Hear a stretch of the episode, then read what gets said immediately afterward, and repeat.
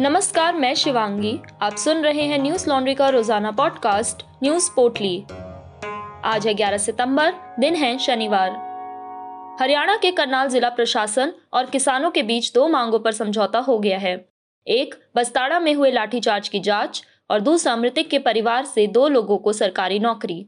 कृषि विभाग के अतिरिक्त मुख्य सचिव देवेंद्र सिंह ने बताया कि आम सहमति से यह निर्णय लिया गया है कि सरकार 28 अगस्त को हुई घटना की हाईकोर्ट के पूर्व जज से न्यायिक जाँच करवाएगी। जाँच एक महीने में पूरी होगी।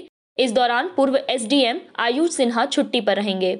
हरियाणा सरकार मृतक किसान सतीश काजल के परिवार में से दो लोगों को करनाल में नौकरी देगी। इसके बाद किसान नेता गुरनाम सिंह ने करनाल में लाठीचार्ज के मामले पर चल रहे आंदोलन को खत्म करने का ऐलान कर दिया है। हालाँकि, समझौते के तहत किसान नेताओं ने आयुष सिन्हा पर एफआईआर दर्ज करने की मांग छोड़ दी। बता दें कि समझौता शुक्रवार देर रात ही हो गया था, जिसकी जानकारी शनिवार सुबह दोनों पक्षों ने एक प्रेस कॉन्फ्रेंस करके दी। शुक्रवार रात को समझौता होते ही शनिवार सुबह होने वाली मीटिंग रद्द हो गई। इसके बाद किसानों ने धरना खत्म करने का ऐलान कर दिया। इससे पहले शुक्रवार देर रात तक अफसरों और किसानों के बीच बैठक चली। सरकार के निर्देश पर किसानों से बातचीत करने के लिए शुक्रवार को देवेंद्र सिंह करनाल पहुँच गए थे, जबकि किसानों की ओर से इस बैठक में बीकेयू हरियाणा के प्रदेश अध्यक्ष गुरनाम सिंह चड़ूनी समेत पंद्रह सदस्यीय कमेटी के किसान नेता शामिल थे। बता दें कि बस्ताड़ा में हुए लाठीचार्ज के विरोध में किसानों ने घरौंडा की अनाज मंडी में एक महापंचायत का आयोजन किया। इसमें प्रदेश के सभी किसान संगठनों और संयुक्त किसान मोर्चा के पदाधिकारियों ने हिस्सा लिया था। इसमें तीन मांगे रखते हुए सात दिन का समय दिया गया था और फिर सचिवालय पर धरना शुरू कर दिया गया था। किसान नेताओं की मांग थी कि लाठीचार्ज का आदेश देने वाले एसडीएम आयुष सिन्हा को बर्खास्त किया जाए। मृतक के बेटे को नौकरी और परिवार को 25 लाख रुपए का मुआवजा दिया जाए और घायलों को दो दो लाख रुपए की मदद दी जाए। न्यूज़ लॉन्ड्री की निडर ग्राउंड रिपोर्टर आकांक्षा कुमार लगातार किसान आंदोलन का कवरेज कर रही हैं। हाल ही में वो करनाल के मिनी सेक्रेटेरिएट पहुँची, जहाँ उन्होंने प्रदर्शन कर रहे किसानों से बात की। पूरी कवरेज देखने के लिए हमारी website News Laundry dot com पर जा सकते हैं। साथ ही अगर आप चाहते हैं कि हमारे रिपोर्टर्स इसी तरह की ग्राउंड रिपोर्ट्स करते रहें तो हमें आज ही सहयोग दें। हमारी website News Laundry dot com पर जाकर सब्सक्राइब का लाल बटन दबाएँ और गर्व से कहें, मेरे खर्च पर आज़ाद है खबरें। कोरोना की संभावित तीसरी लहर के बीच उत्तर प्रदेश में डेंगू का कहर बरपा रहा है। डेंगू संक्रमितों की संख्या लगातार बढ़ रही है। फिरोजाबाद में हालात बेकाबू होते जा रहे हैं। बीते 24 घंटे में उत्तर प्रदेश में दो मरीजों की डेंगू टेस्ट रिपोर्ट पॉजिटिव आई है। अकेले फिरोजाबाद में 170 लोग पॉजिटिव पाए गए हैं और पाँच लोगों की मौत हो गई। उत्तर प्रदेश में डेंगू का नया स्ट्रेन डी पाया गया है। आईसीएमआर के इस खुलासे से स्वास्थ्य विभाग अलर्ट पर है। उत्तर प्रदेश स्वास्थ्य विभाग के डीजी डॉक्टर देवव्रत ने बताया कि शुक्रवार को प्रदेश भर में दो नए डेंगू मरीज़ पाए गए हैं। इनमें से सबसे ज़्यादा 170 मरीज़ फिरोजाबाद के हैं। वहीं जनवरी से अब तक प्रदेश भर में डेंगू के तकरीबन 1900 मरीज़ सामने आ चुके हैं। प्रभावित जिलों में लखनऊ की एक्सपर्ट टीम दौरा कर चुकी है। साथ ही सभी जिलों में अलर्ट जारी कर दिया गया है। अस्पतालों में इलाज की मुफ़्त व्यवस्था की गई है। बुखार के मरीजों का घर जाकर सर्वे किया जा रहा है। मीडिया रिपोर्ट्स के मुताबिक आईसीएमआर ने बताया कि फिरोजाबाद ज़िले में अधिकांश मौतों का कारण डेंगू का डी टू स्ट्रेन है। यह घातक स्ट्रेन जानलेवा है। ये प्लेटलेट काउंट को भी तेज़ी से प्रभावित करता है। इस स्ट्रेन के ज़्यादातर मरीज़ फिरोजाबाद, मथुरा और आगरा में पाए गए हैं। गाजियाबाद ज़िले में पिछले चार दिनों में हुए सर्वे में बुखार के एक हज़ार मामले सामने आए हैं। वहीं अब तक डेंगू के बहत्तर, मलेरिया के दस और स्क्रब टाइफस के चौबीस मामले मिल चुके हैं। भारत में कोरोना संक्रमण के मामलों में उतार चढ़ाव जारी है। बीते 24 घंटे में तैतीस नए मामले सामने आए हैं और 308 लोगों की मौत हो गई। पिछले 10 दिन में से 9 दिन कोरोना के तीस हज़ार से ज़्यादा मामले दर्ज किए गए। सिर्फ़ गुरुवार को सबसे कम चौबीस मामले सामने आए थे।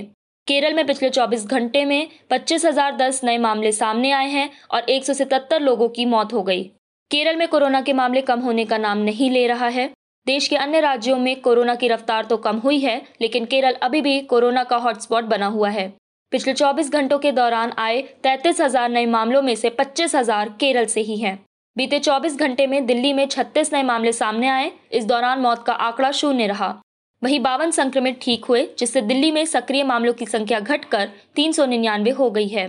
स्वास्थ्य मंत्रालय के आंकड़ों के मुताबिक, पिछले 24 घंटे में कोरोना वैक्सीन की पैंसठ लाख सत्ताईस हज़ार एक सौ पचहत्तर डोज लगाई गई हैं। देश की राजधानी में शुक्रवार रात से बारिश हो रही है।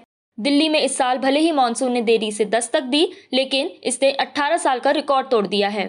राजधानी दिल्ली में इस मानसून सीज़न में अब तक एक मिलीमीटर बारिश रिकॉर्ड की गई है।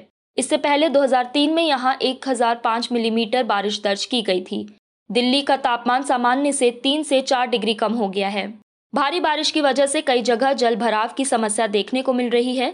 इस दौरान इंदिरा गांधी अंतर्राष्ट्रीय एयरपोर्ट के टर्मिनल तीन के अंदर से भी भारी जल भराव की तस्वीरें सामने आईं।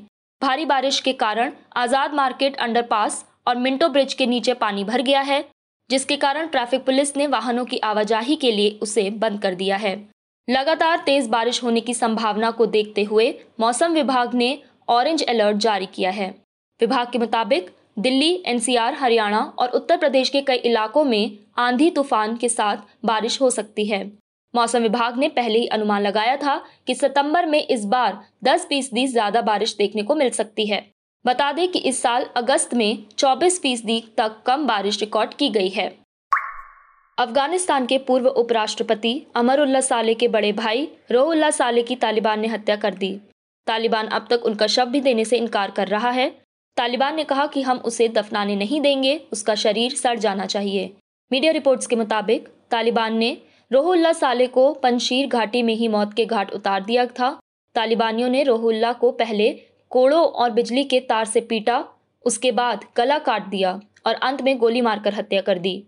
उनकी हत्या की खबर शुक्रवार शाम को सामने आई, हालाँकि इस पर अमरुल्ला साले की प्रतिक्रिया अभी तक सामने नहीं आई है। तालिबान ने कुछ दिनों पहले पंशीर पर जीत का दावा किया था। इसी संघर्ष के दौरान तालिबान ने नॉर्दर्न अलायंस के प्रवक्ता फहीम दश्ती और अहमद शाह मसूद के भतीजे जनरल वदूद की भी हत्या कर दी थी। 15 अगस्त को काबुल पर तालिबान कब्जे के बाद राष्ट्रपति अशरफ गनी देश छोड़कर भाग गए, जिसके बाद उपराष्ट्रपति अमरुल्ला साले ने खुद को राष्ट्रपति घोषित कर दिया। और पंजशीर के लड़ाकों के साथ मिलकर नेशनल रेजिस्टेंस फोर्स के बैनर तले तालिबान के खिलाफ विद्रोह में शामिल हो गए थे। अमरुल्ला साले ने एक वीडियो जारी कर तालिबान के दावों का खंडन करते हुए कहा कि वे पंजशीर में ही मौजूद हैं और मरते दम तक यहीं रहेंगे। इससे पहले तालिबान ने दावा किया था कि अमरुल्ला साले पंजशीर छोड़कर ताजिकिस्तान भाग गए हैं। आज बस इतना ही। आपका दिन शुभ हो। नमस्कार। न्यूज़ लॉन्ड्री के सभी पॉडकास्ट ट्विटर आई और दूसरे पॉडकास्ट प्लेटफॉर्म पे उपलब्ध हैं। खबरों को विज्ञापन के दबाव से आज़ाद रखें। न्यूज़ लॉन्ड्री को सब्सक्राइब करें।